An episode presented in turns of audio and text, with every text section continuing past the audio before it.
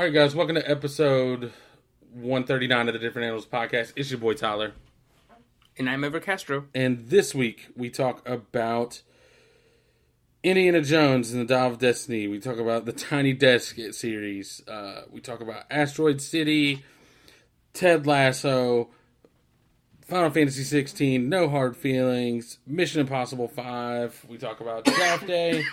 Uh, we talk about the new Superman being cast, the unfortunate uh, luck of one Skarsgård brother, and the unfortunate luck of Wemby security guard slapping Britney Spears in the face. Sorry, Wendy. sorry, Wendy's Wendy's security guard slapping Britney Spears in the face. But first,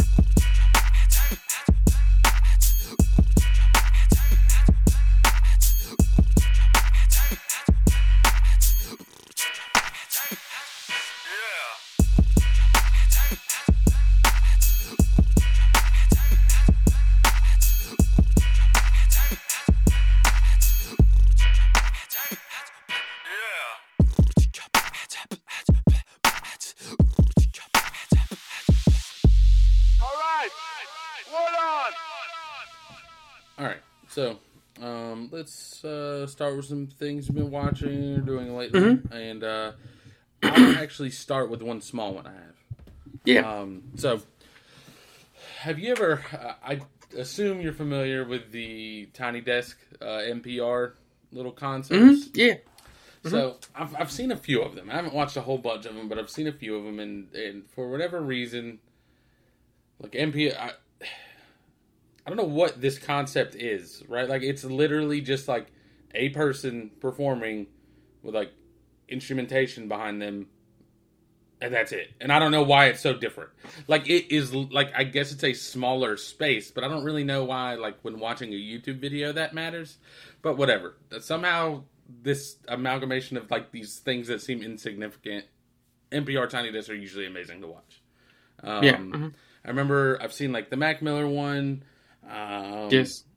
T Pain. Uh, I know someone said they watched the Adele one, so I mean, and and I looked it up after I watched the one I'm about to talk about, and there's like Mm-hmm. over a thousand of them, and I I'm just like, what the fuck? Are, like, I can't imagine there's a thousand people that are, are worth having on to do this.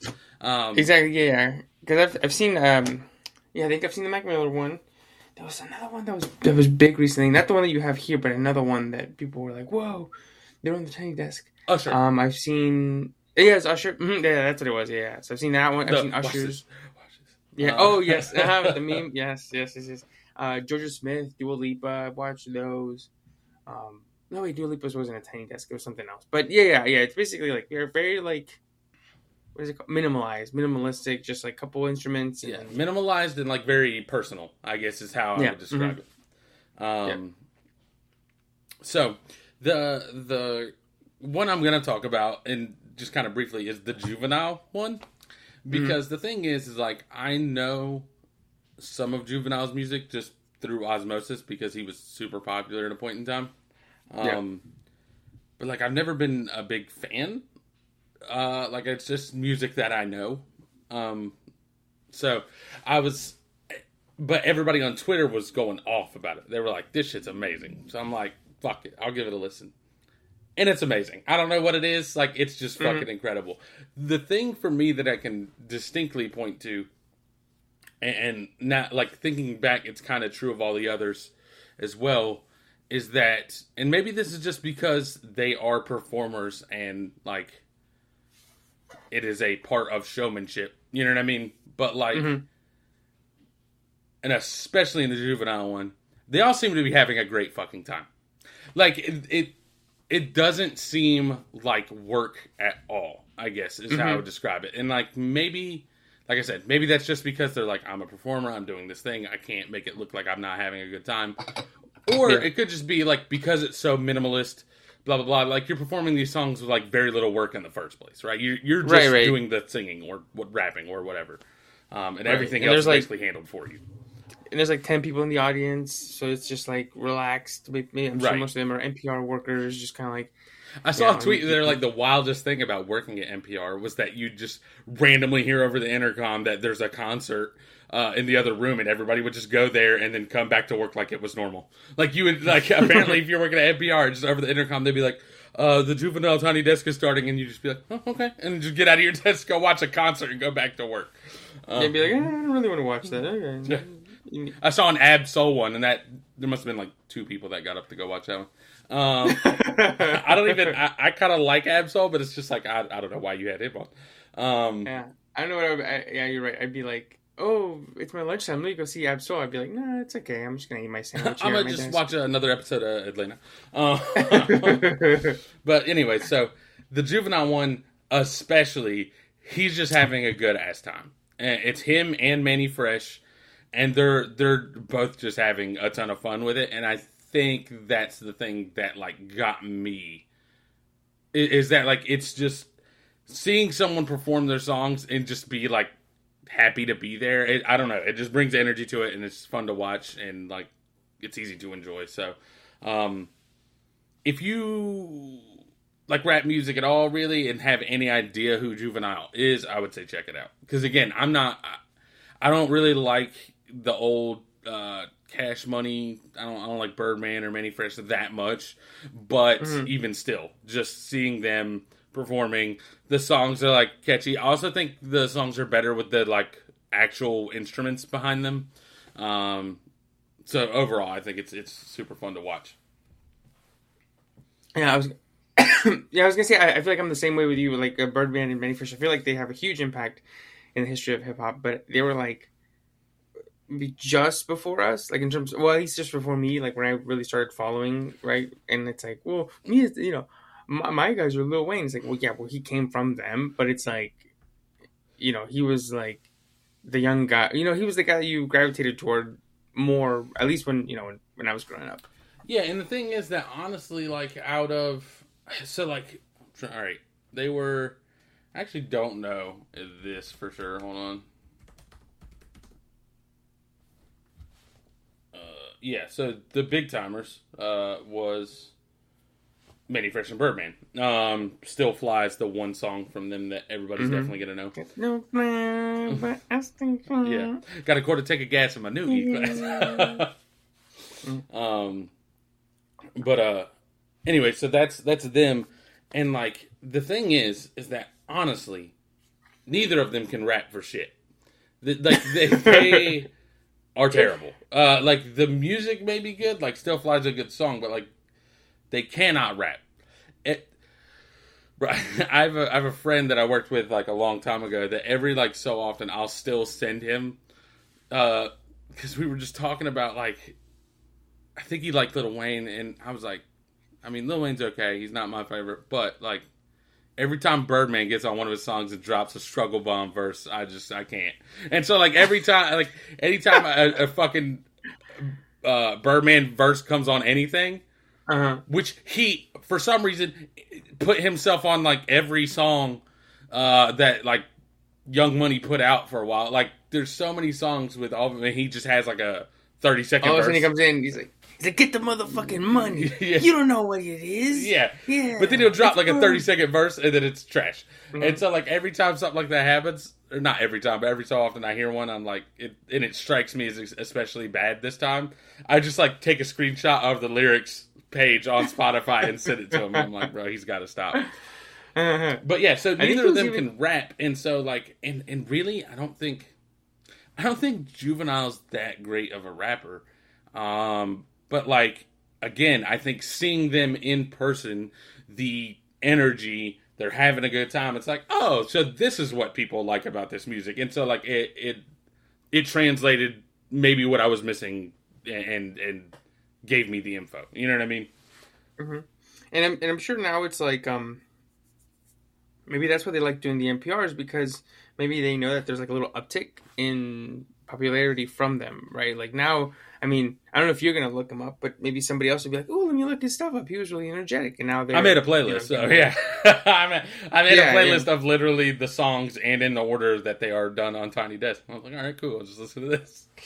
yeah. So, um, yeah. Uh, the other thing too, and and again, this is still just me harping on the same thing, but like him and Mannie Fresh are having such a good fucking time performing back that ass up twice. And the thing is Mhm. that like that's incredible because how many times do you think Juvenile's performed that song in his life? You know what I mean? Like, Jesus like Christ, right? yes. And so he, I, I, I don't know if he just really still has a good time or if it's because the NPR environment, blah blah blah. But like, to to not just be going through the motions on that song, you know what I mean? Like it, that's incredible. Like I gotta imagine if fucking when Jay Z's performing and they're like ninety nine problems or some shit, he's like, all right, I, like, I- I and think- just goes into autopilot, like, disassociates and just goes into autopilot. It- it's like um, what's the name of the um band? Radiohead. You know, they don't even do that song "Creep" anymore. Or at least I heard they don't because it's like it was so huge, and they just play have to play it every single time. yeah, and that's been 30 years so they they don't even play it that's why whenever they uh, do like a festival or they do something which i mean it's rare because I don't even i don't even think that they're together that much anymore. Um whenever they play it live everybody's like oh my god look look they played creep oh upload it i remember seeing it like on twitter. They were like they played it they played it. Oh my god. So i'm sure it's like that with him where the opposite where they're like oh he didn't play. What the fuck? Right. So, but yeah, um, definitely check it out. It's it's a it's a good time. nice nice. So, uh, what what have you been getting into? Ooh, excuse me, I've got the cough this morning. Um, I uh, got a couple movies and a show. Um, I'll start with the big movie, like this week, this cycle, whatever, and it's uh, Indiana Jones and the Dial of Destiny. Um, have you? You're an Indiana Jones fan? Have you seen them? I've not seen a single Indiana Jones movie Is it- ever. Um, so this one's not directed. So they're all directed by Steven Spielberg. The first four. Um, three in the '80s, one about 15 years ago, and then this is the new one. And this one's directed by James Mangold, and he's actually pretty good. I actually do like his stuff. He did uh, Ford versus Ferrari, Mm, Logan, um, the Wolverine, and there was another big, big-ish movie that he made that I can't remember. But anyway, so he does like these kind of mid, sort of actiony. He's done like romantic comedies. He did one called And Leopold. Like like he's like a like a little mid mid level director, but he's good. I mean, he get he was nominated for an Oscar for Logan for best screenplay, and so he he has flashes of big talent. Ford and he's Ford v. Ferrari got like a ton of nominations, didn't it? Mm-hmm. Yeah, yeah. So that yeah, so he, he's kind of like um, you know, like a sneaky good director, sneaky great. Oh, right? three, Like, he's not- the one who did three ten to Yuma. I remember that movie. Exactly. Oh, yes, that's the one. That's the other one that I was like, there's one that's really good that I can't remember. Okay. And so that's the one, yeah. So yeah, so you mean Christian Bale, um, Russell Crowe, right? Ben Foster. Like you get these these like, so he, there's like these movies that are really great, like peek through, but then you also got something that are kind of like, eh. He did this movie called Knight and Day with Tom Cruise, and it's just like fine. Oh, I'm, that's uh him and Cameron Diaz. mm-hmm. Yeah, that Mhm. movie was not good. Yeah, I mean, like, it wasn't- and even It wasn't garbage, like you said. It, it was not like the worst shit I've ever seen, but like right. It's like a nice little journeyman. I movie, definitely right? forgot that movie ever existed until you said it just now. You know what I mean? Like, exactly. So like that, and even the Wolverine, the the first one, not Logan. It has like a cool train sequence. It has like, I think the finale is cool with the guy with the fucking arrows in his back. But overall, the movie's just fine. But but anyway, so he directed this one, and I think the movie is pretty. Eh, It's good. So it's complex because it's kind of like the Flash, where y y it's not a piece of shit, but it's also not great. Um, and so I watched it a couple, you know, last week, and I, I, I dude, I fucked up because so you know, I, I think I've told you I've been trying to do a better job of rewatching movies before the new ones come out, right? mhm. Like I rewatched all the Mission Impossibles when John Wick came out. I watched one, two, three, and four.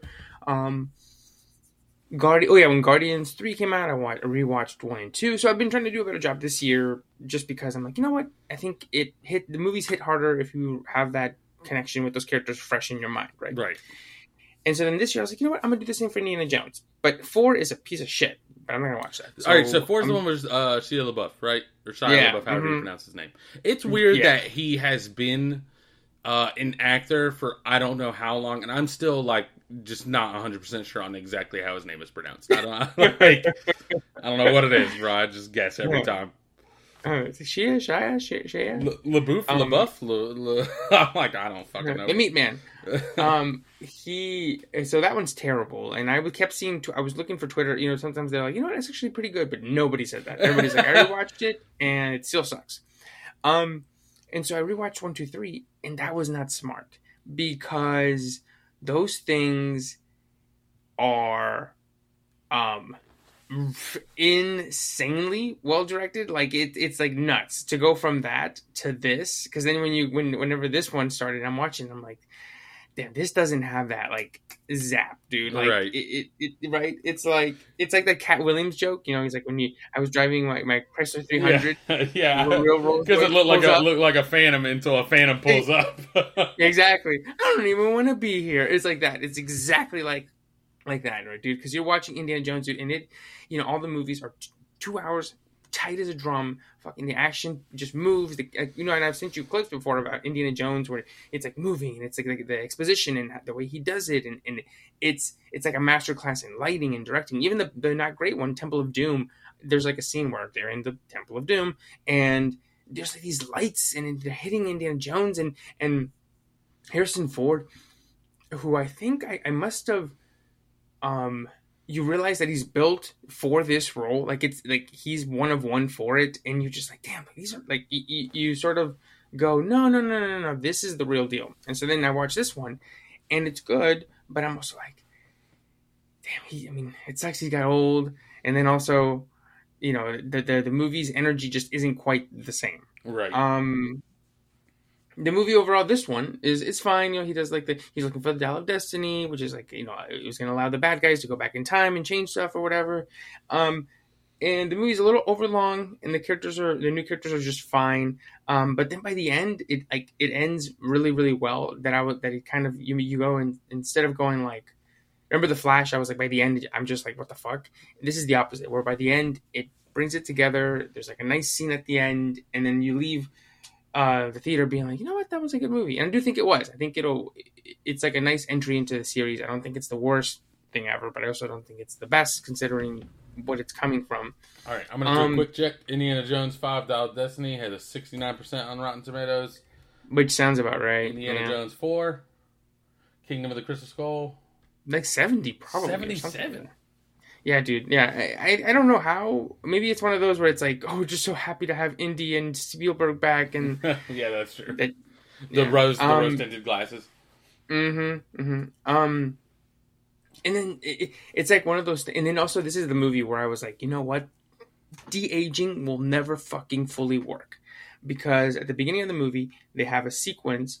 It's like the first sequence of the movie. It's like a twenty-ish minute sequence that takes place in the past during World War II, and it's like a young indie, but it's like you know de-aged, right? They Mhm. do like they put a, a fake head on him, and um it just wasn't it, it didn't have the juice like you were watching it and having just seen the one two three one through three dude he, he like it's it's it's weird because he like he'll get punched or he'll do something and he does like a face like a goofy face but it never ever ever ever ever feels like goofy like it, it's such a it's, it's so it's weird it's hard to explain because it's like he he like he'll do something and he'll be like oh ah right but it'll never come off as wacky like a jim carrey face it comes off as natural and so then you're watching this, and it's like this very stilted, like very robotic Indiana Jones, like, what are you doing? Right? And it's Right. like it's like what you would it's like if, if if you tried to get somebody to explain what Indiana Jones would be like without Without having ever seen Indiana Jones. Exactly right, because you imagine him as like, oh, it's a swashbuckler, kind of like a Nathan Drake, but he's like, you know, kind of like up, you know, but he's kind of like, he's pretty much, um, Jack Sparrow, except without like the Pirate. the yeah. Right. he does the faces, he does the eyebrows and the eyes and the wacky faces, but he he somehow grounds them that they never feel like that, and I think that's so great. But then in this one, it's like, oh, watch out, to turn around, and it's like, okay, but but because it's like a CGI version, it doesn't quite get that extra oomph, and so I'm watching it, and I'm like, these motherfuckers are never gonna have the juice. They'll never be able to do it exactly right. yeah. Um, but yeah, so it's Indiana Jones, Dial of Destiny. Um, I, I know you probably wouldn't watch it without watching the first ones, but the first ones are actually, I mean, they hold up one through three. Um, love one, dude. If you want to watch one, it, like it, I was telling a um a friend a couple of days ago, I was like, you know, people probably go, oh, it's like, you know, dated or it's slow, but it's not. I mean, it moves insanely fast, but it's it's a very like um it's it's the reason I think it's it, it and it, it's not complex or anything. The reason I think it's held in high regard is kind of like the same reason that we've talked about something like Barbarian or I forget other movies where it's like it's the absolute peak of what this kind of movie is. I gotcha. Um, yeah. So if you ever get a chance to watch the first one, I definitely recommend it. Two's okay. I'm not okay. It's pretty great, but it's like it's definitely like a sequel. And then somehow they got the magic back for the third one, The Last Crusade, and that one I think is really great too. So I might watch these, and like I, I'm not sure, but I just want to uh, like you're gonna be devastated when I come back here and I and I had just have my Star Wars take again, where I'm like, this shit's actually trash. It's just old. People like it because they do it. Uh, I hope I hope that's not the case, but I just like in my soul, I'm like, I don't I don't want to be that guy, but I might end up being that guy. But I, No, I I, don't might try so. and watch it. I, I think I think they're it's very interesting because they whenever they ask Harrison Ford about him, you know, as Han Solo, as Indiana Jones, you know, two iconic characters. If people ask him about Han Solo, he does not give a fuck. He does not like Han. He's like, I don't give a shit. He's like, he's like Han. You know, he's like, hey, hey, Harrison, when Han did this, did he mean to do that, or whatever? He's like, who gives a shit? I don't, I don't. He, he fucking hates Han Solo. But then when they ask him about in, about Indiana Jones, he loves Indiana Jones. He loves taking pictures with the guys with the hats and like talking about it. So maybe it's maybe he's like you, where it's like I don't want to talk about that boring nerd shit. I want to talk about the real stuff, you know, the archaeology stuff. Um, and it then could also, also just be that I have to imagine there's a. Uh, he gets asked about Indiana Jones much less, despite it being Yes, just yeah. as good. There's just like a different kind of fandom about it, uh, or lack thereof. Mhm. Um, he and and then the last thing I'll say about it is, you know, re- rewatching these and what he's got a couple of really good dramatic scenes in these, um, in the new one in Dial of Destiny, and watching these, you, I go, of course, right? You go, wait, why has Harrison Ford been famous for like 50 years now? And you watch these and you're like, that dude, that's it, man. Like they got, there's nobody like him now, right? Like now we're fucking stuck with Hemsworth is, is, is which are fine, Yeah, or Chris Pratt's is, and also perfectly fine. But there's no, there's nobody like the closest person I think to him is probably like, like an Adam Driver, but like a little bit goofier, like the, the or um, oh um, wow, what's his name? The guy from um, Game Night, Frito Lay, Jesse Plemons, like a Jesse Plemons. Like Oh. that's those, you know. So it's like that, and you watch it, and you see him being charming, charismatic, and good looking, but can carry like an action movie and can do these good dramatic scenes and has good comedic timing, and you're like, dude, like that's why, like duh, like it makes perfect sense, right? right. because I feel like sometimes people just sort of think about him and they imagine him as as now like this kind of I'm a gruff old man. I'm the president and Air Force One. Get off my plane. You know, like that kind of. But but but there's so much more, and I feel like um it's nice to to see that and you go, oh yeah. Dude, no shit, right? It's like watching an old Jordan video where he, you know, drops 60 on a motherfucker. And you're like, oh, right. He doesn't just gamble and pick horrible draft picks. and wear big ass jeans. Or because and smoke cigars and have Dorito colored eyes. Yeah. Bro, the wi- all right, I know it's off track. The wildest thing is if you ever go watch highlights of him with the Wizards, it's like still legitimately impressive. He's like Exactly, forty years like old. He pinned some dude shit on the backboard. I'm like, what the fuck?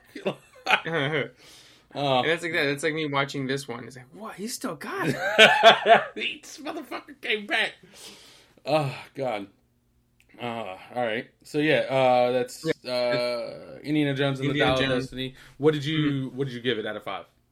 I think I think three and a half. Three and a half. I think Okay. three and a half, or maybe four. I think three and a half because I yeah, I think the the action's a little lacking, but I think that the, his character work's so fucking good, and it's so nice to. He's got like a couple of scenes where he's really dramatic, and having and I I know I said I fucked up watching the old, the old ones, but I, I I was I was sort of in jest just because Spielberg is the great director, but I do think it helped.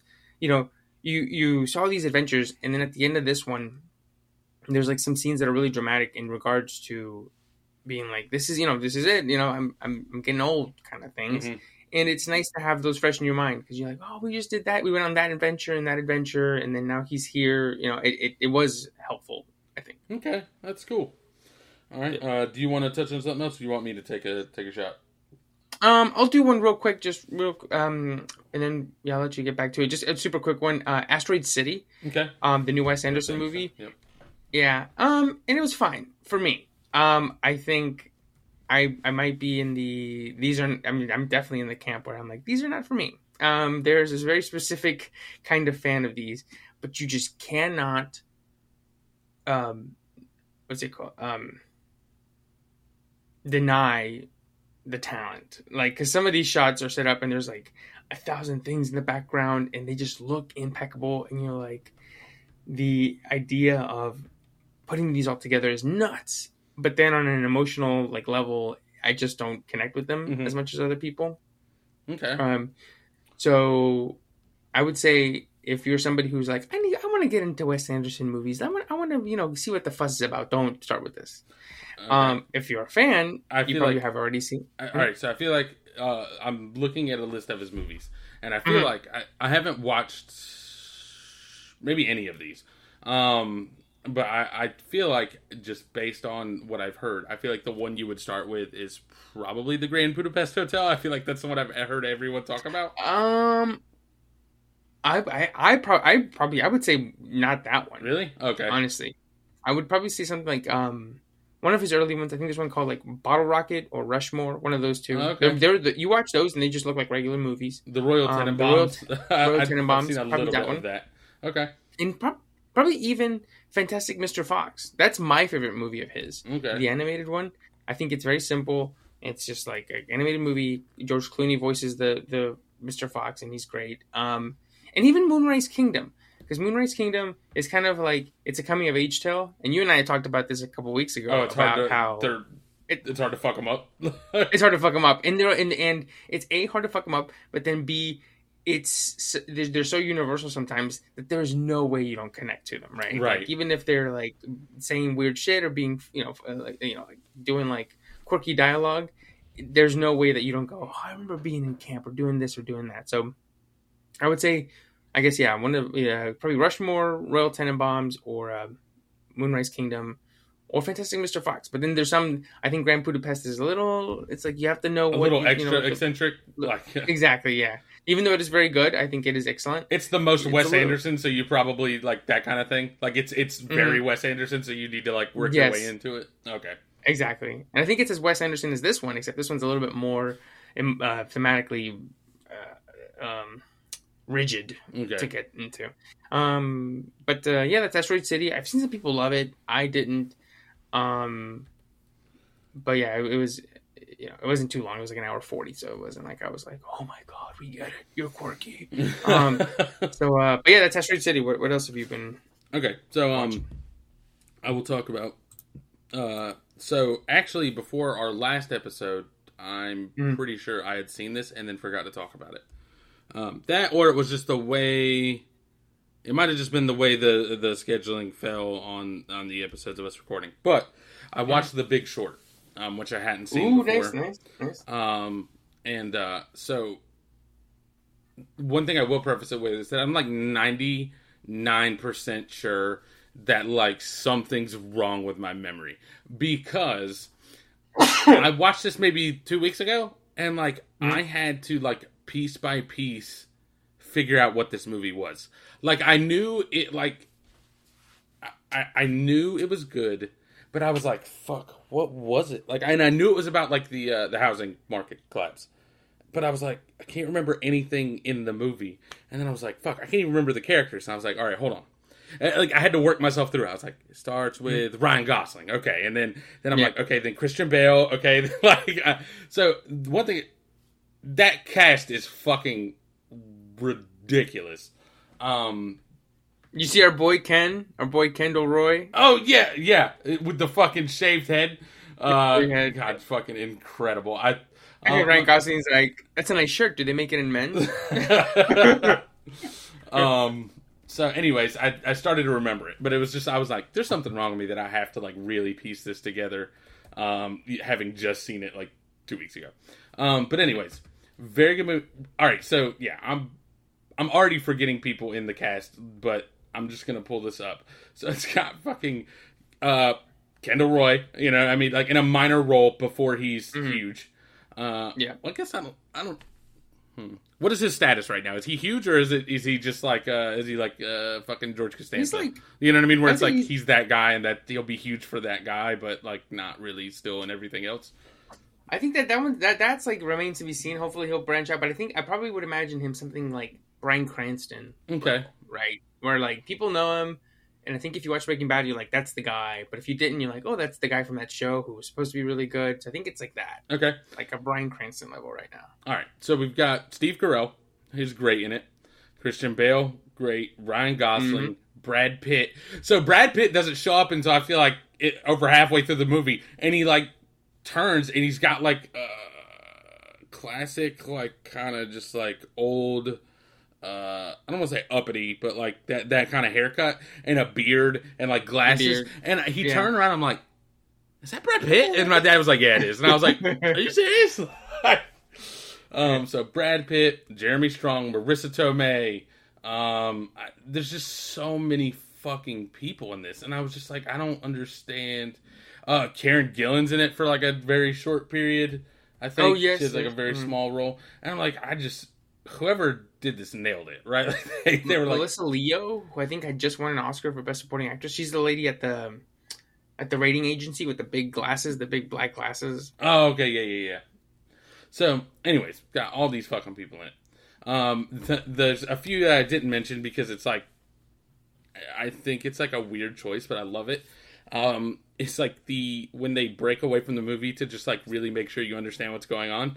Um, Mhm. so it's like Margot Robbie in like a fucking tub, just explaining like fucking Mhm. what a uh, random mortgage term is, and then you have the uh, Selena Gomez is one at a like casino, and then Anthony Bourdain is like cooking and talking about stuff. Those are like really cool bits.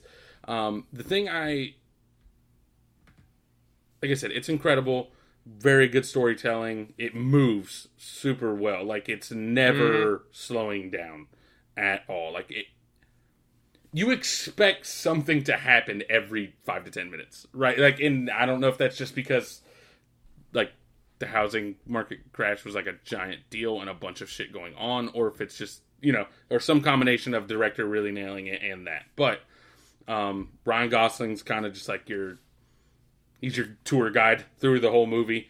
Um, it's all good. The thing that was the most surprising for me is that I didn't realize, and I could be wrong, but I'm like 90% sure that's Adam McKay is the director. Yes. hmm Who is Yeah, the guy who uh-huh. did Anchorman, right? like, Yeah. so it's like, And- it was so weird. I was like, oh, wait, so this is a guy that does Step Brothers, Anchorman, the other guys, Talladega Nights, maybe. And it's he does all the movies with Will Ferrell, basically. And then it's like, Yeah. he does The Big Short, and it's incredible. Like, it's directed well. It's it's not really a comedy. You know what I mean? Like, it, it I was just Yeah. surprised. Yeah. He. So you can. You, have you seen the other guys? Right. Yeah. You know, at the end, it it's sort of like the whole movie. The whole, the main plot is the housing crisis stuff. Right. It's like a bank. Oh, The Big Short? Plays like a bank. No, no. In um, the other guys, I thought. Um, No, the I think at the the other guys is uh Will Ferrell and Mark Wahlberg. Mhm. Yeah, but at the end, like the main, the main like um plot or the main um mystery or whatever that they solve, I think it's like bank related. Oh, okay, all right. and uh, at the end, during the end credits, they go like, when the when the financial thing collapsed, here's who made money, here's who didn't make money, and people always say they're like, you can literally trace a line to The Big Short, like during the end credits of the other guys, because it's like about that. Um, and so so this movie came out what 2015, I think, and I remember it very vividly because it was supposed because it was from him. Now he's got a little bit more sway because of this movie, but but back then it was just supposed to just come out like it was just gonna be like a drama, kind of like oh you know it's The Big Short came out on Friday about like the banking collapse, blah blah blah blah. How movies used to do. Like not every Yeah. movie had to be like a giant event. Uh-huh. And so then it, it came out, and, and people were like, whoa, like that's like really fucking good. And then they started putting like Oscar push money behind it to get it nominated for stuff. Um, and it was, I think it was nominated for Best Picture. I think Bale was nominated for Best Supporting Actor, and um, it won Best Adapted Screenplay. Um, so Adam McKay, the guy who did Anchorman, has an Oscar, which is kind of wild. Um, and um, I was gonna say with that, but yeah, it, it, it, is interesting. Oh, and you can also, you know, because he ended up him and Will Ferrell ended up producing Succession, and you can one hundred percent see the shooting style, the cinematography, or like the sort of um, visual language in this one of Succession in this right, like the the sort of hovering um, handheld camera that like zooms in on stuff, you know, Yeah. like that can't stand still, and it's like constant, like sort of not shaking, not shaking cam, but it's just like you know, it'll look at Will Ferrell, and then it'll like um, you know pan up to the guy behind him, and then like sort of zoom in and like lose focus, and then it'll like cut kind of, you know, it's like you see that visual style from Succession in this one, which is kind of where it started. Yeah, like I, I, I mean, not not to be stupid. The fucking opening scene with like Steve Carell is just like him walking down the street, and it's like I think he's like at a distance and like zooms in on him as he's like walking Yeah. through a crowd, like talking on the phone. Mm-hmm, mm-hmm. And he's like, "Oh, I can't see it." It has sort of like a paparazzi look to it. Yeah. Yeah. Um, I I think um I love Steve Carell's performance in it because he is the most stressed, exhausted man in every scene. Every time they explain Yes. something to him, they're like. Oh, how many houses do you have? I got three, and it's like, oh, and he like holds his gl- his head, you know, and he's like, oh my god, oh we are so fucked somebody else says he's like, "Oh, don't worry about me. I got my bonus." And he's like, "Jesus Christ, we're, about, we're facing the apocalypse." um, Every single scene, he's losing his mind. yeah, there's a scene with oh fucking uh, God, one of them I don't recognize, and the other one is uh Schmidt from New Girl. Oh yes, yes, yes, yes. It's, it's um, the blonde guy is um, oh my god, it's a guy who's in a bunch of shit. He's in Game Night, and he's oh god, because that was the first time I saw him, and I was like, this guy looks so familiar. It's um. Oh my god. I can't remember his face. It's like he's got a very. He he looks like the the most American uh, Billy Magnussen. He just looks like a, like Oh, a yeah. regular white guy. And yes, it's him and Schmidt, and they're talking about fucking Like selling all these houses to people that can't afford Mhm. them. Basically, he's like, "Oh yeah, bro, I have like four of these. I just closed on." Blah blah blah. It's like, or they're selling houses like people not living in them. Like it's all sorts of Mhm. random shit. But like, it, the guy, me and my dad were dying because there's one part where one of the guys with uh, Steve Carroll, uh, Carell, like the people. Uh, Jeremy Strong and one of the other guys, they're like talking to these guys, and these guys are like sleazeball, like bragging about stuff. And the Yeah. one guy says something, and the other guy's like, "Yeah," Like he like is immediately like he's like Steve Carell's guy's like haha and just like he's like he did it's the Chris Paul meme. Uh or yeah, oh, like, yeah. and he Oh, turns around. and he turns around. Like, Shit killed me. Um but yeah, that that movie's incredible. Like you said, Steve Carell is legitimately like the most stressed out person. He's doing lunch with that one like high up dude. And he's Oh, the like, Asian guy, the yeah. Asian guy. And Mhm. he's like, the guy's just like, yeah, man, it doesn't matter because it's you know blah blah blah. Like it's housing, it's never gonna collapse. And Steve Carell's like, Mm. wait. Like, he's like he said, like in the middle of this dinner, like you said, He's like, both hands in his head, like, and he fucking just storms off. he's like, I'm gonna be sick. He's like, fuck you. And then from then on, it's just like that. He talks to this guy, and he's like, you don't get it. Yeah, like he. So the thing is, he asks. My favorite thing is he asks for an explanation every time. He's like, "All right, so let me get this straight. wait, wait, wait, wait. You have done nothing and like got this money over here on something that you know is gonna fail, and and and like you're just getting paid off of it." And they're like, "Yeah, it's great." And he's like, "Oh my god." Um, That's why it's so funny. Every single scene is like that, right from the moment, even from the beginning, even before. He's, yeah, he's like, "Oh, a business that just treats their customers like shit. I can't imagine how this would work. like, how do you treat people like this?" He's freaking the fuck out about just some random small thing. Um, that's like his whole thing. She's like, maybe you should talk to a therapist or something. He's like, she wants him to quit working. He's like, I, I I'm just always like this. It's like this is. He's like, I hate it, but I love it, and it's like how I am. Um, I always um the scene, the first scene where Ryan Gosling comes to talk to them, and he's got like the little tower, yeah, and he's like um he's got, and Ryan Gosling's got that guy with him Yeah. or something, and he's like you're, he's like you're too close. he treats that dude like shit the whole time. Like he shows up in other scenes. He's like, he'll Okay. Oh, be talking. The other guy something. He's like, "Hey, can you shut the fuck up?" Shut the fuck up. I know he says something. He's like, he's like, I forget Ryan Gosling's name. He's like, good job, Ryan. He's like, shut the fuck up. yes. And he's like, he's like, how do you know these? And he's like, look, that's my numbers guy. And it's like an Asian guy. Yeah. He's like, look at him. Look at his oh, face. Oh, and then it, he's- and then it pans not over to like just him, and he's like, I don't do any He's of like, this. I- he's like, he's like, he's like, look at his face, and then Steve Carell's like, that's not very nice. Like, I don't. I don't oh god, this movie's great. It's the thing. he's from China, and then it like hands to him, right? Where he- He's he like, yeah, a he's little like, aside. he's like, nah, I'm from California or some shit like He's like, I'm from California. He's like, I got second in that math competition. I'm like, eh, that's not. he tells me not to talk. Or, no, it's just that he's like, he's like, he brings me in, but he tells me not to talk.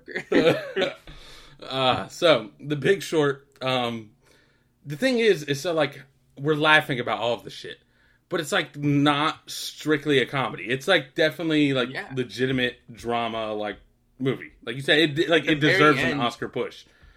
oh yeah, at the very end when it's like when it's all coming down. Yeah. and every time that Steve Carell, it's it, it does a great job because it, it you know the stakes. So at the time, you know, at the end, every time that Steve Carell writes in on not Steve Carell, um.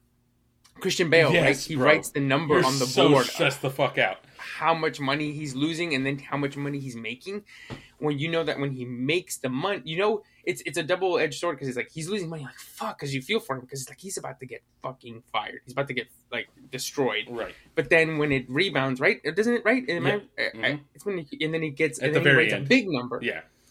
you go that's great for him but then you realize that the whole fucking country is fucked because that means that for him to make money off of that means that somebody else had to lose a bunch like we know the housing market had to collapse Yeah, and that's like uh, it, Steve Carell's whole dilemma. That's like his whole thing. He's like, I, we Mm-hmm. can make money off this, but like, if we're making money off this, that means that everything is collapse. Or no, not uh, Steve Carell. I mean, it is a little bit.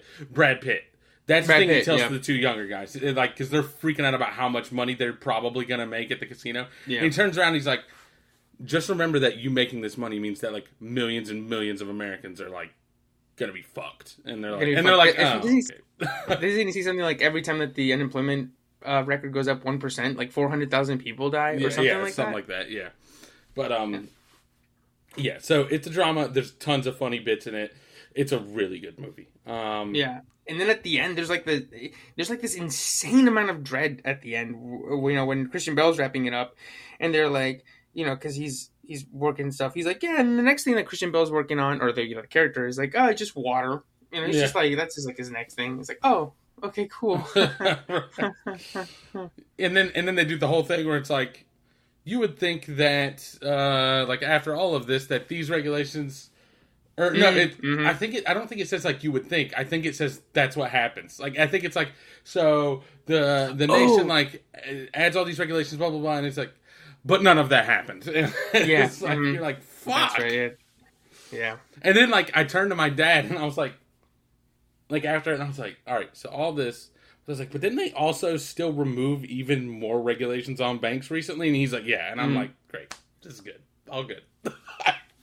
what the fuck? Oh man. But anyway, so yeah, very good movie. Um, Yeah. Christian Bale's whole shit is terrifying.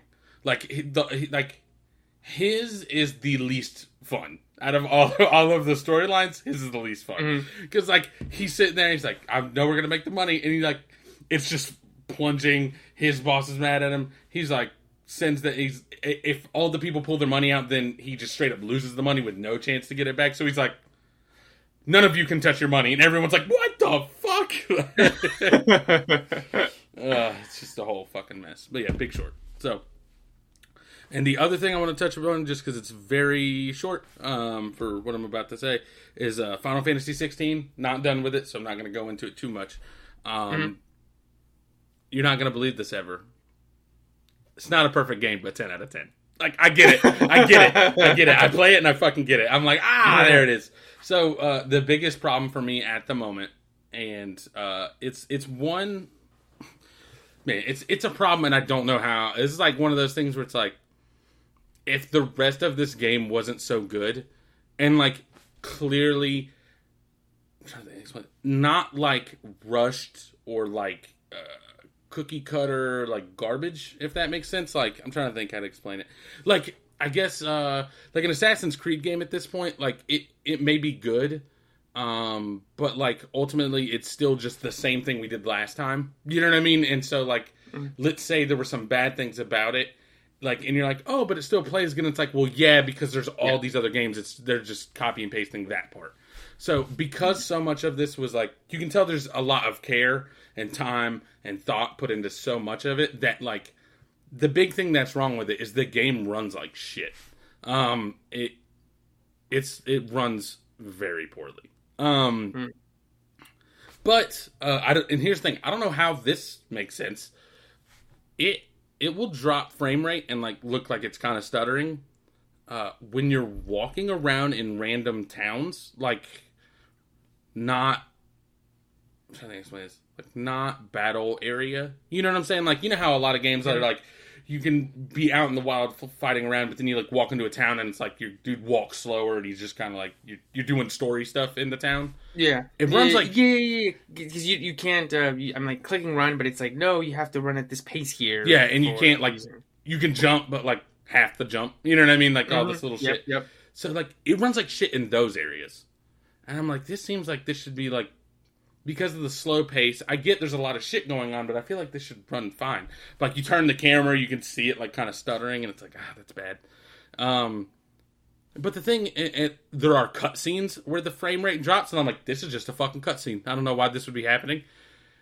But you get in fights and it's fucking butter smooth, and it doesn't look any worse. I don't know what they Mhm. did. I, my guess is the magic is that like once you get into a fight, it basically just abandons everything outside of the small area where you're fighting to make sure Mhm. that it runs super smooth. It like literally the moment anything attacks you, it's like butter smooth. It's fucking great the whole time, and I'm like, all right, cool. I don't know what the fuck's going on. So it runs like shit. Um, the you get used to it because ultimately when I say it runs like shit, it's just frame rate drops. It's not like your character's fucking falling through the ground and shit like that. You know what I mean? It just it looks bad, Mhm. and and you do get used to it over time. Uh, there's a couple areas with a lot of shit going on, and it happens, and you're like, okay, I see it. But um, ultimately, like I said, great caretaker with everything else. It's it's fantastic. There's there's so much going on. Um, ten out of ten. It's not a perfect game, but ten out of ten. Uh, when when I'm done, does your PlayStation? Uh, do you have the disc copy or the digital only one? I have digital. Or sorry, I have disc the disc version. Okay, when I'm done with this game, I might send this to you, so that way you can you can try it out. Yeah, Um, yeah. I mean, I saw um, Jacob Geller said the same thing that you said, which is like, I love it, but it's got its issues, and I, th- I think he's like you as well, where he hasn't finished it yet. yeah. I'm. I don't know how far I am, uh, but like, God, there's just so much. And all right, so the thing is, is like, I'll be interested to hear your take on it because the thing is, there's a lot of things that I love about it that are because it's a Final Fantasy game. Um, Mm. There's a lot of like I'm trying to think how to explain this. There's things that are super hype to me that might not be as hype to you. Now it's not that like the information is not present. You get what I'm saying? It, uh, we've Mhm. talked about this with movies. I can't think of an example, but it's like uh like the movie works on its own, but like with But then you also, if you have um, some experience with it, like these other things are great. you think like a comic book hero movie, maybe? Yeah, exactly. That that's a good one. Like uh, like any superhero movie where you know maybe a character shows up and like the character still works within the framework of the story. It's not weird, but Oh. you knowing that character, you're like, oh, that that's why Yeah. he's there. It's um, it's uh, the the Dungeons and Dragons movie. Remember? oh, yep, that's what it was. Some, that's something for somebody. I don't know who, Yeah. but not me. so there's a lot of stuff like that where it's like, and unless that like it's something for somebody but not for me, it's more that like it's something for me but it's more for someone else. Um, Mhm. so I'd be interested to see your uh, uh, your take on it. The one thing that's like fucking dope as shit uh, that I think is that there's these there's been summons in every Final Fantasy game. Uh, like your character will just summon like a big monster that, that they all have the same names, uh, uh, and you know that in like none of the Final Fantasy games, other than the ones that are literally named, like seven, eight, nine, and ten don't have anything to do with each other. Um, Mhm. The only ones that will have anything to do with each other, basically story wise, are like ten and 10 2, and then like 13, 13 2, 13 3. Um, Mhm. So this one, like, it doesn't have anything to do with the other games, but like the same things show up. Um, but like anyways, these these summons that you would normally just use as like a one like a big attack once in other games, um, they are much more prevalent in this game and not really used the same way. Um, it's just so dope. I, I was gonna tell you something. I was like, I'll just leave. I'll leave it because when you run into it, you I feel like you might be like, this is awesome.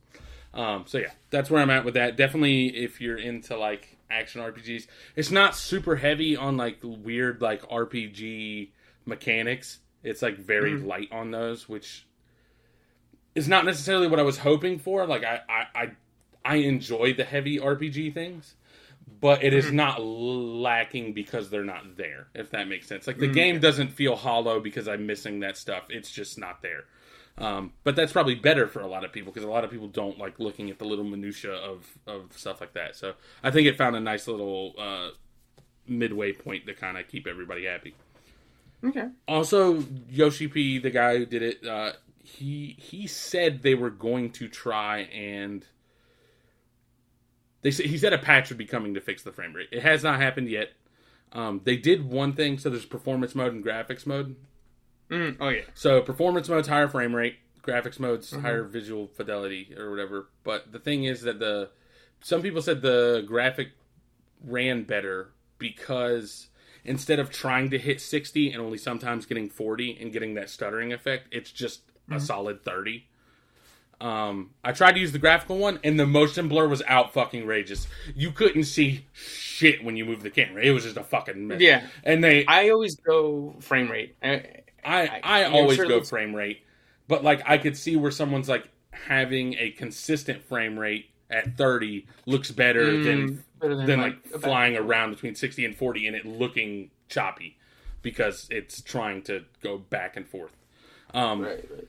But they did add a thing to reduce the motion blur. So I, with if you go graphical and tearing down the motion blur, I'm gonna see how it looks and if it's if it's worth it. Um, just to right. be smoother as opposed to like a uh, performing better. But anyways, right, that's all you know, small small nitpicky shit. But yeah, the game's incredible. I there's so much.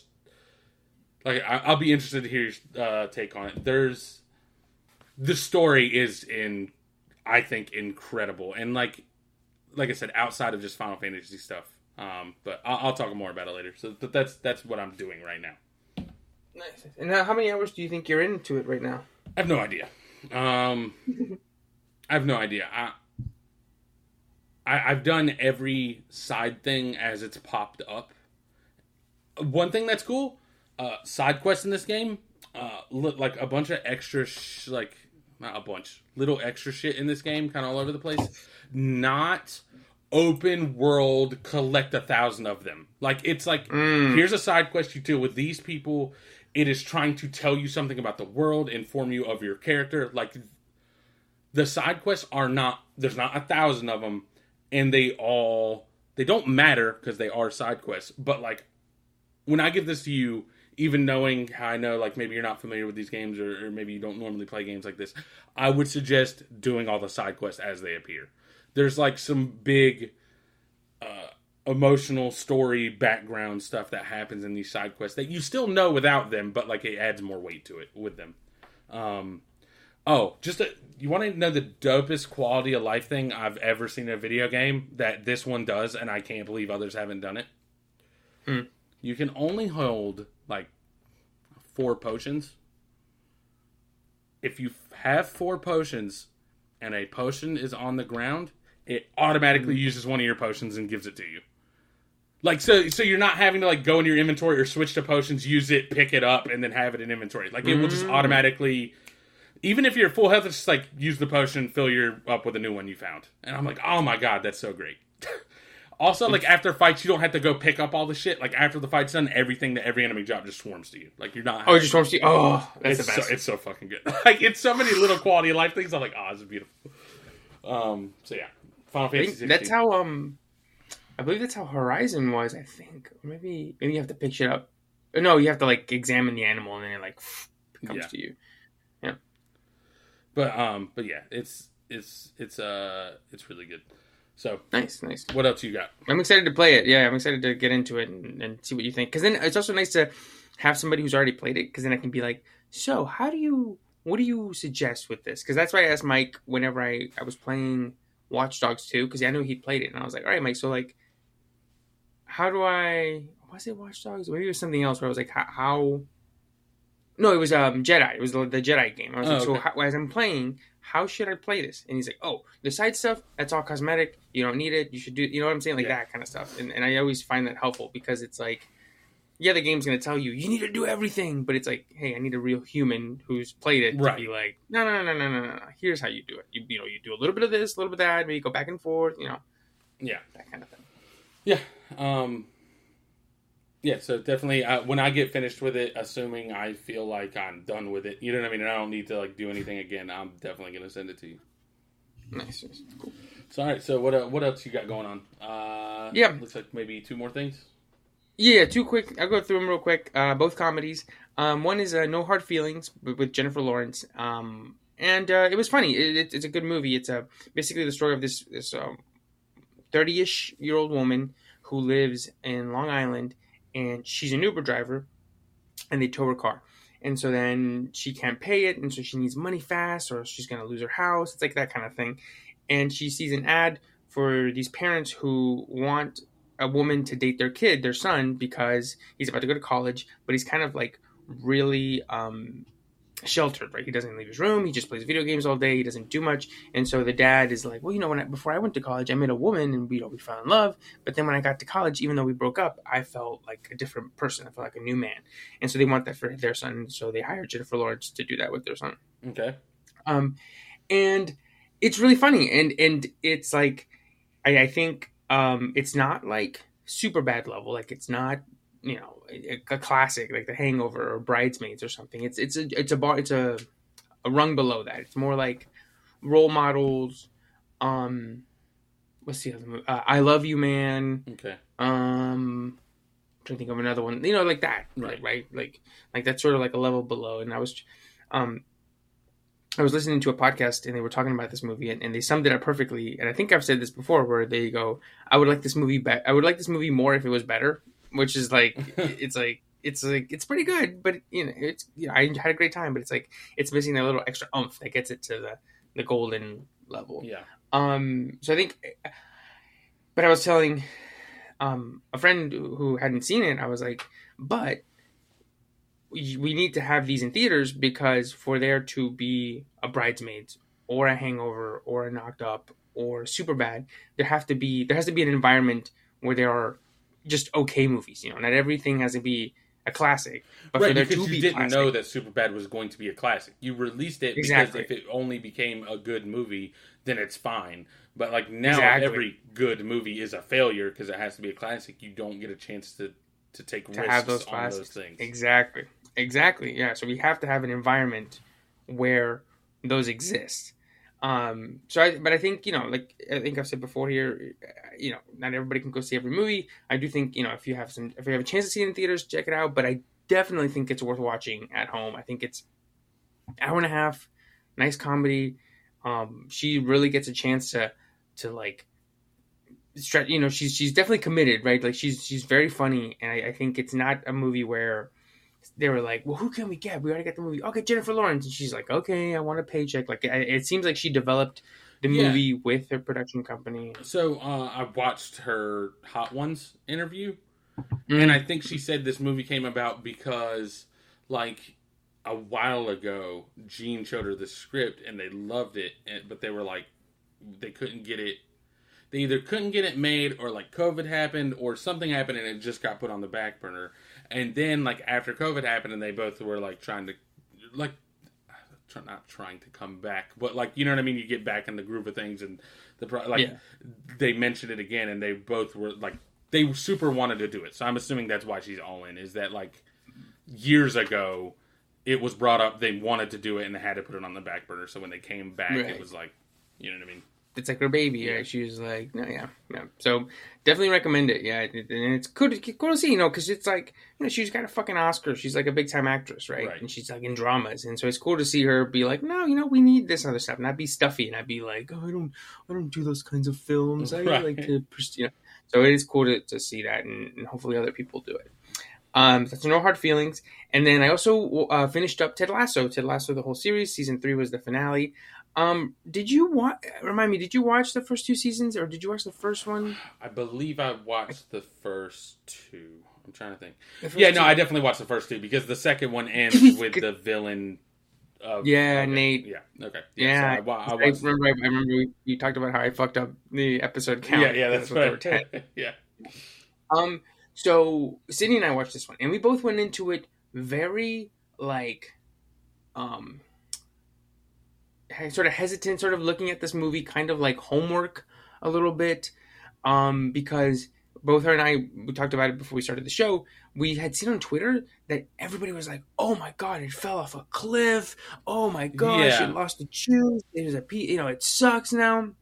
And so we were both like, "Well, it's the last season might as well wrap it up. That way we can say we watched the whole thing. Um, and both of us, when it ended, we were both like, "What the fuck are they talking about?"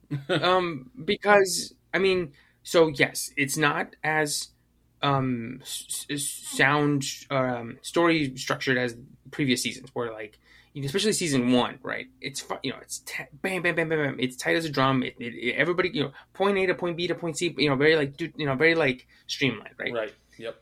And this one, I think, because now, and in, especially in season one, you only really know, you know, the owner, Ted, Roy a little bit, Keeley, And uh, Jamie. and Jamie, right? That's Like, and know, Nate. That's it. and Nate, right? And, and even them, you know, some of them sort of merge and Nate a little bit, right? So it's like it's like a few characters here and there. And then by the time you get to this one, you know those people, plus like the whole team, plus like, um, what's his name? The owner's like, um, I forget his name. Is like her, her money man, plus like Nate's family, plus Beard. So Yeah. it's like the cast is huge, and so what ends up happening is that everybody's got like a little story beat, little thing here or there, but it's just so much that You probably It- don't it get feels more s- for like a full. full like arc for everybody. Right. Yeah, but it but but I think ultimately what's really cool or what I what I enjoyed is that yes, there isn't like a big overarching. I mean, it, there is, but it's like not as strong as before. But what ends up happening is that you just watch these episodes and you're like, I'm just hanging out with these people that are funny that I like hanging out with, and like you're hanging out with like the team and they're doing like their little shenanigans. And so yes, it's not as tight, but I'm also like, what are people talking about? Like, do people not enjoy hanging out with these characters in our comedy? Like, I, I don't. Right, because that was kind of like to, that. That was kind of like one of the main appeals to me of the first season is that like these are people that are just nice to be around. You know what I mean? Like, Exactly. Yes, and that's ex- and this that's season three in a nutshell. Um, I will say though, as I'm firing it up, I'll like I would push play on an episode, and it would be like, all right, episode five. Uh, you know, starts. You see the timer at the bottom. It's like an hour and five minutes to go. And I remember being like sitting there like, what the fuck is this? This is not a comedy. Like I, I asked for comedy, not an hour long drama. And um, but you know, it, it happens. But um, but yeah, overall the season, a perfect, nice little bow. The finale when it was ending up, you know, it sort of wraps up the whole series, and you know, think you know everybody's ending. And I was kind of like, say, I, I was, I told her, I was like, that's actually kind of.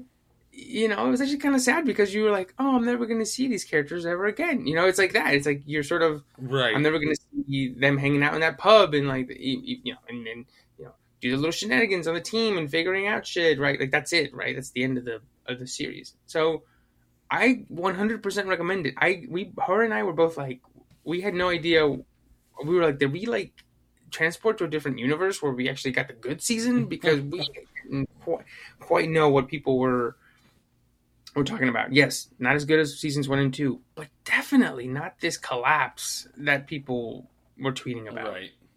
Okay. That's uh, Ted Lasso season three. If you were to rank the seasons, uh, would it probably just go in order, like the first season, Yeah. the second season, Mhm. third season, the worst? Yeah, Okay. yeah, one, two, and three. Yeah, yeah. I mean, that first season is still amazing. I remember watching it and being like, "Holy shit! Like this is like legitimately incredible." Um, and two's pretty good, and then three's, you know, it's a fun time. It's good. Um, definitely ignore the haters because this is not that. I was her and I were both very much like when we started the first season or the first episode, we were like, well, here we go, time to get this done. And then by the end, we were like, no, this, you know, is 100% worth our time and, and worth watching. Awesome. Um, it's definitely on the list of things uh, for me to watch. So, also on the list of things for me to watch is Mission Impossible Six because I watched Mission Impossible uh, Mission Impossible Five uh, this past weekend. Um, nice. Five, uh, great. Uh, it's like it's. Hmm. So I don't know that. It, it's been a little bit since I saw four because I kind of watched I Mhm. watched four a while ago and then just now did five. Um, so I would I'd really probably need to watch them back to back to rank one over the other. I Mhm. feel like they are similar enough. Like like they are they are I think four was amazing. I think five is just as good as four. If five may be better than four if I watch them back to back, but like it is very clearly not a drop in quality. I guess is what I would say. It doesn't give me like a uh, this is just another sequel. You know what I mean? Like it it seems like the same amount of care was taken with both. Um, Yeah. it's incredible. Um, I wonder how. Hmm, I'm trying to think. Like, so the big, probably the big action set piece is the water, right? Yeah, the water that goes into the it's like one big long one. it goes from the water to the car chase to the bike chase. Yeah, that's right. So the the Mhm. yeah okay. So the thing was like I, I, the most suspenseful out of all those is probably the water. Um, Yes. mhm. the I had seen that just that scene, so I didn't realize that was from this movie until he mentioned they had to go on the water, and I was like, uh, "That's where I saw it." Um, and I saw it because uh, one of those corridor crew videos, they had a Tom Cruise contest to see which person could be most like Tom Cruise, and one of they like they did like four random challenges, and one of them was like to hold your breath for as long as as Tom Cruise like holds his breath in that scene. So I like I they played that scene along with each person trying to hold their breath. Uh, so I've I've seen that. Um, but that was good. Uh, the I love um in that scene just before that one. You know, this is the movie. This is the first movie with um Christopher McQuarrie writing it, and he wrote and directed this one, Fallout, and then the new the two new that are going to come out. okay. Um, and um, it's the first one that really sort of does that. You know, we were talking about how you know in, in the previous ones, Ethan sometimes is like, "I'm the coolest motherfucker. I do these missions," Ugh, and this is the first one that sort of goes like, um, like that reluctant hero where he's like, "Fuck," right? Yeah. um because I love where where they're like we you know to get in there you'd have to hold your breath for like five minutes and then Simon Pegg's like oh yeah that's nothing yeah Ethan yeah you're good right you're gonna do it and he just looks at him like I mean I guess like Yeah. I, you know like he's like he's like you'd have to hold your breath for two minutes, and he's like, yeah, that's nothing. Ethan can do that, and she's like, well, then you have to do this while you're down there, and he's like, okay, so three minutes, he can do that, and it's like, but you also use more oxygen while Yeah. like Mhm. having to, you, like you use more oxygen when you're exerting yourself, and he's going to have to do that, and he's like, yeah, no problem. Yeah, no problem. And Tom Yeah, Cruise like, yeah, what right, the fuck, Ethan?" bro? Why'd you just volunteer me for this? mhm. um sorry yeah but yeah I just wanted to mention that because I was like in my rewatch it was so funny because I feel like in like Mission Impossible two or three Tom Cruise would have been like yeah, Tom "Oh, Cruise would have been the one like I can do that easy. Yeah. easy work light work yeah Um, the, the one moment that probably because they're not comedies, obviously, um, but there's like always a little funny bit here and there. It seems Mhm. in the last few, at least. The thing that killed me the fucking most in this this uh, this movie is fucking Jeremy Renner brings in Ving Rhames, and he's like, "We have to find him before they do." Blah blah blah. Right? And he's like, and he's like, Mhm. "Well, you see, blah blah blah," and he, like he explains. He's like, "All right, so." do you see the difference between these two pictures? And it's like the way Tom Cruise drew her is like, oh, he knows her, he trusts her, blah blah blah. He's like, so I'm gonna just look for her face or something like that. And Jeremy was like, all right, how long will this take? He's like, done. And I'm, he's like, oh, okay. Like, like Jeremy Renner's stressing the fuck out that they won't be able to find him before the other guy does. He's like immediately like, yeah, found him. Uh, Because that's what you called me, bro. You called me an expert. Um, Um, I love the little monologue that they give Alec Baldwin because he's got a great voice. I mean, no matter oh, yeah. what, as big a piece of shit he can be sometimes, he's got a, such a great like rough like I am Alec Baldwin, and he's like, sir, Yeah, I mean, literally, literally. Glengarry, Glen Ross, like he has, he's in the movie for what, like, t- fucking that one scene, and it's like Mhm. it Nails gave him it. like wild notoriety because it's so good. I feel like um, Christopher McQuarrie wrote that little paragraph where he's, or the little monologue where he's like, "Sir, you know, there is nothing he can't break. He's probably even thought about this meeting right now. He's the living manifestation of destiny." yeah, And- or- and, then it is Tom Cruise. it's Tom Cruise, and you, you just go like, "Fuck yeah!" But I feel one hundred percent that he wrote that and was like, "Who can I get to deliver this kick-ass monologue?" yeah, Alec Baldwin. probably. Um, it's like I, that scene is so great because it's like. I mean, it, it- I know it's just story beats, so I'm just saying the Mm-hmm. story, and it's like obviously if the movie's good, the story's good, and I'm just saying a thing that happened in the story. But like, it's just he's so against Tom Cruise, and in that very moment, like all of his somehow, like in one fell swoop, like all of his not fears, but like mistrust, doubts. yeah, doubts are, are like all gone. He's like, oh, this thing's real. Oh, it really is this person. Oh, it really is dangerous. And like, so it's like all this shit that he thought Tom Cruise was lying about. He's like, oh fuck, it's true. And then like, and then they're like, it is all because of Tom Cruise and his people. So he's like, listen, Tom Cruise, like, and then and then he immediately pulls off the fucking mask, like, and you're like, ah, yes, you got to hear it. Like, They even give him the little hunt. yeah, it's fucking incredible. Um. So yeah, It's so good. Mission Impossible Yeah. Five is awesome. I'm actually gonna watch six tonight, and then be ready to watch yeah, seven. Uh, Yeah, tech, next weekend. text me, text me during it because I, I, I, I, I, well, I know some people, you know, they sort of have them mm, sort of ranked in different orders. You know, that you two is usually, and most people's near the bottom or close to the bottom. Some people put three at the bottom because they like how wacky two is. I think if you, I feel like if you put three at the bottom, at the literal bottom, then I would just never respect your opinion on a movie ever. because two is one of the worst movies I've ever watched. yeah, two is ungood. Yeah, I mean, Anybody like that says anything other than two in last place, I, I do not respect your opinion on anything. yeah, it's like you can have it, but I just won't respect it. But, you can have that um, opinion. you Just I will never ask for your opinion on anything else. That's fine. Yeah. Um, but for me, I mean, I keep, I keep, I, I put two at the bottom. But for me, six is, um, noticeably at the top Okay. so far. Um, it's you know how when I rewatched five, I was like, you know what, I think I'm gonna bump up five over four. You know, but they've always been very close. You know, remember, remember I Yeah, mentioned that. I do remember you saying that. Yeah. Um, and then I rewatched six, and I was like, no, this is very clearly like one better. Like it's like noticeably like one notch, at least for me. Um, the story, I think, in this one, I think Rogue Nation's story is a little tighter, Mhm. where you can be like one, two, three, four, five. And I think with Fallout, I think I mentioned it's it it it, it starts to. You know, it starts to bend. It starts to, you know, get a, unravel a little bit, and then the most insane action set piece you've ever seen happens. And you're like, no, I'm, I'm back. I'm back. And it sounds like, by all accounts, that seven is going to be even better than that. yeah so i'm hoping fingers crossed yeah i'm excited but um but yeah yeah text me as you're watching it or after you finish it. Okay. not during it yeah yeah yeah so you can um watching it but um uh yeah yeah just let me know. I was gonna say i was like i hope what are you what are you gonna watch it on? Is it on paramount or are you doing paramount?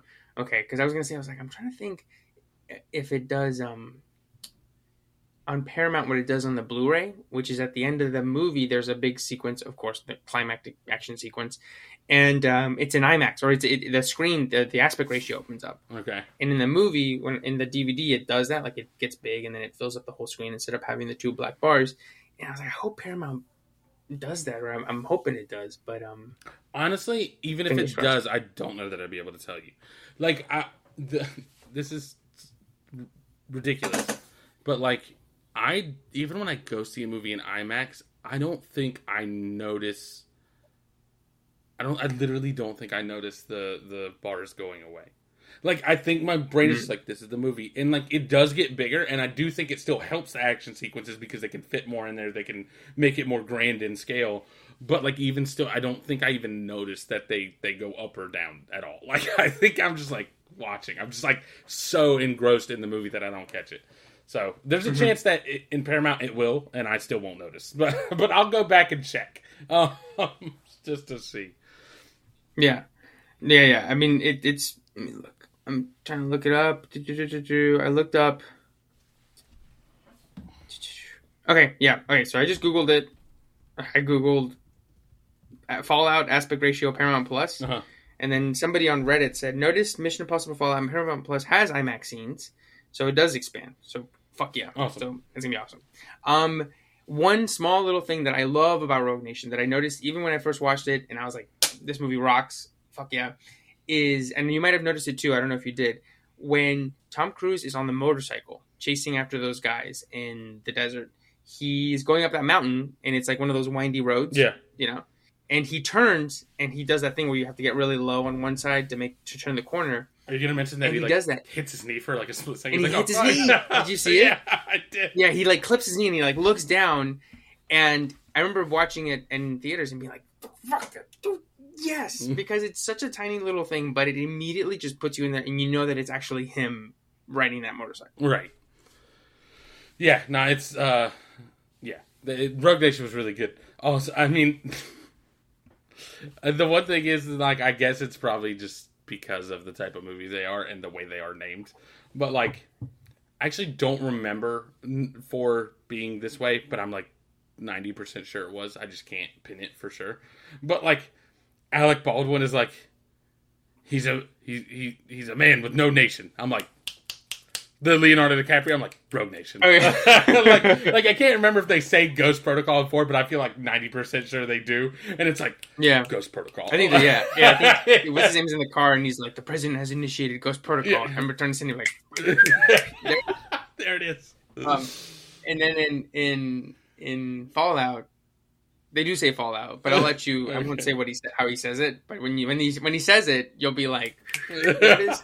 That's amazing.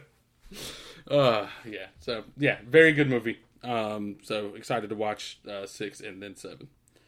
Um, nice. we'll uh, super quick on the NBA draft. Yeah. Um, Mhm. sup- fucking surprise alert. Uh, s- twist ending. Uh, Wemby went number one. Um, Wow. To the Spurs. It's just a fucking. I don't know what the fuck you're supposed to do with that, bro. The Spurs are gonna be great for ten years again. Um, uh, Miller went to Charlotte, which a lot of people were not happy about.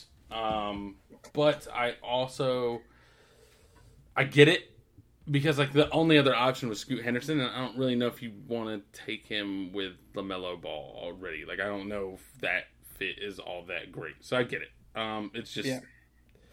really this year was like pick number one, then like giant drop two and three, giant drop everything else. Um, Yeah. hmm so, you know, it, it, you do the best you can. Uh, Yeah. But And I think it'll be a few years before we really know who, like, not won it, but who like did the right one, Right. right? I think, I think with with Wemby one, you definitely know who did that one Yeah. well. But it, I think it'll be kind of like where sometimes people look back to the 2019 draft and they go, maybe Ja Morant was the guy over Zion, right? Like it, it, it but maybe I don't, you know, it's like yeah, like It'll be a few if years before- for whatever reason, somehow magically doesn't pan out, I think, or, or isn't, or one of Miller and Henderson become like the dude, even though Wembanyama's Mm-hmm. good. I think what you would end up with is a situation like uh fucking the 2018, the what?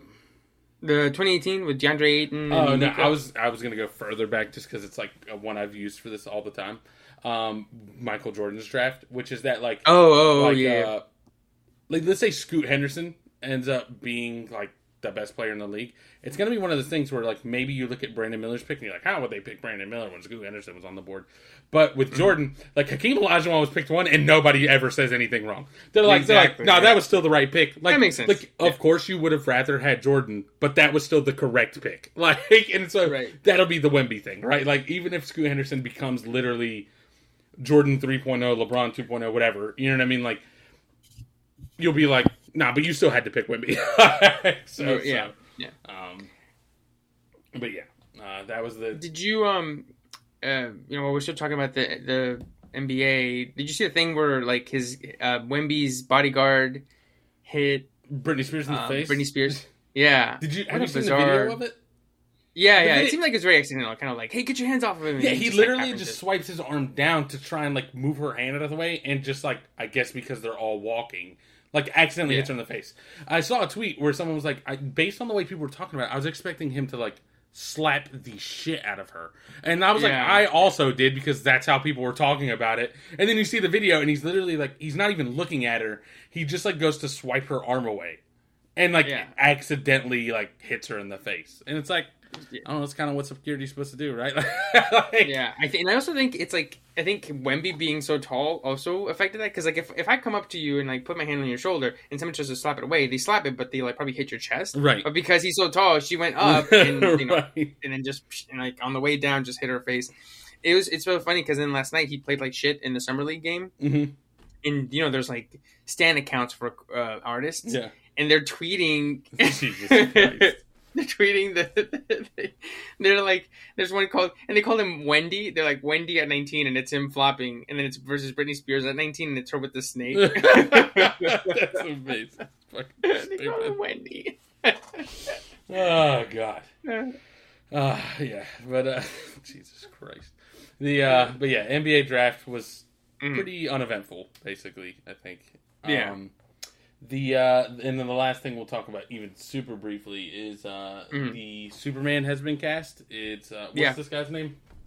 David Corn Corenswet. Corn Sweat. Um, I- have never seen him in anything. Okay, cool. So Uh, I it, it was not just me. I saw this picture and I was like, "Who? It's fucking the Keke Palmer meme." Like, sorry to this man. Sorry, sorry to this man. Dude, I don't know him. You could be walking down the street, wouldn't know a thing. yeah, that's this guy. I was like, I have no idea who you are. Yeah. Uh, the the Lois Lane I have seen, um, it's uh, Rachel Brosnan, I think, and she was in Ho- Br- Brosnahan. I think she was in House of Cards for a little bit, but she was the marvelous Mrs. Maisel on Amazon. I know people love that show, and um, she won a bunch of awards for it. So I know she's like, um, like more known than him at least. Um, but yeah, apparently, so it's what is it now? July 2023. Apparently, this is supposed to come out July 2025. I kind of don't see how with the writer's strike, and apparently there might be like an actor's strike too. Um, I can't imagine that. And I was telling a friend, I was like, I, they shouldn't even try to make it two years between DC stuff and this one. They should take at least like a two year minimum break, Yeah, stop all DC stuff, and then come back then and be like new DC universe because you know, like I, you, I mean, you and I know, oh, it's a new universe. You know, James Gunn took Yeah. over, but you know, like the layperson doesn't know that. They they're just like, oh, they, didn't they just have a Superman? Why is this one new? Didn't it just come back in the post credit sequence of Black Adam? But wait, you know, like people don't know that stuff. So um, I think they should just like stop, let people forget Mm, Yeah, about it. There be a distinct like gap. Yeah, I mean, and it doesn't even have to be like that many years. I think three is a nice solid amount. Like the time between the Amazing Spider-Man two and Spider-Man Homecoming was only three years, 2014 to 2017. Um, I think you just have to definitely make it at least at a minimum two years, two and a half years or something. hmm Yeah, that that would be ideal, I think. Um, and you're not rushing anything, and it all is clear and not you know bunched together. I think that's definitely should be what they do. Um, Yeah, especially, if they're if they're really. I think if it was like one off, like the Batman, like Matt Reeves is the Batman, you can do that because it's just like a it's like its own thing. But with this, it's like this isn't just Superman; it's the start of the whole new DC universe. So I'm like, if you don't tr- do this right right off the start, Yeah. you fuck this up, you're tripping before you even start the race. Right.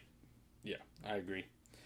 And boy, it's just a. I guess it's not a super big deal, but it just seems like a weird choice to for, for your Superman to literally be somebody I've never seen before. Like the most iconic person in your whole thing to just be some dude that has like.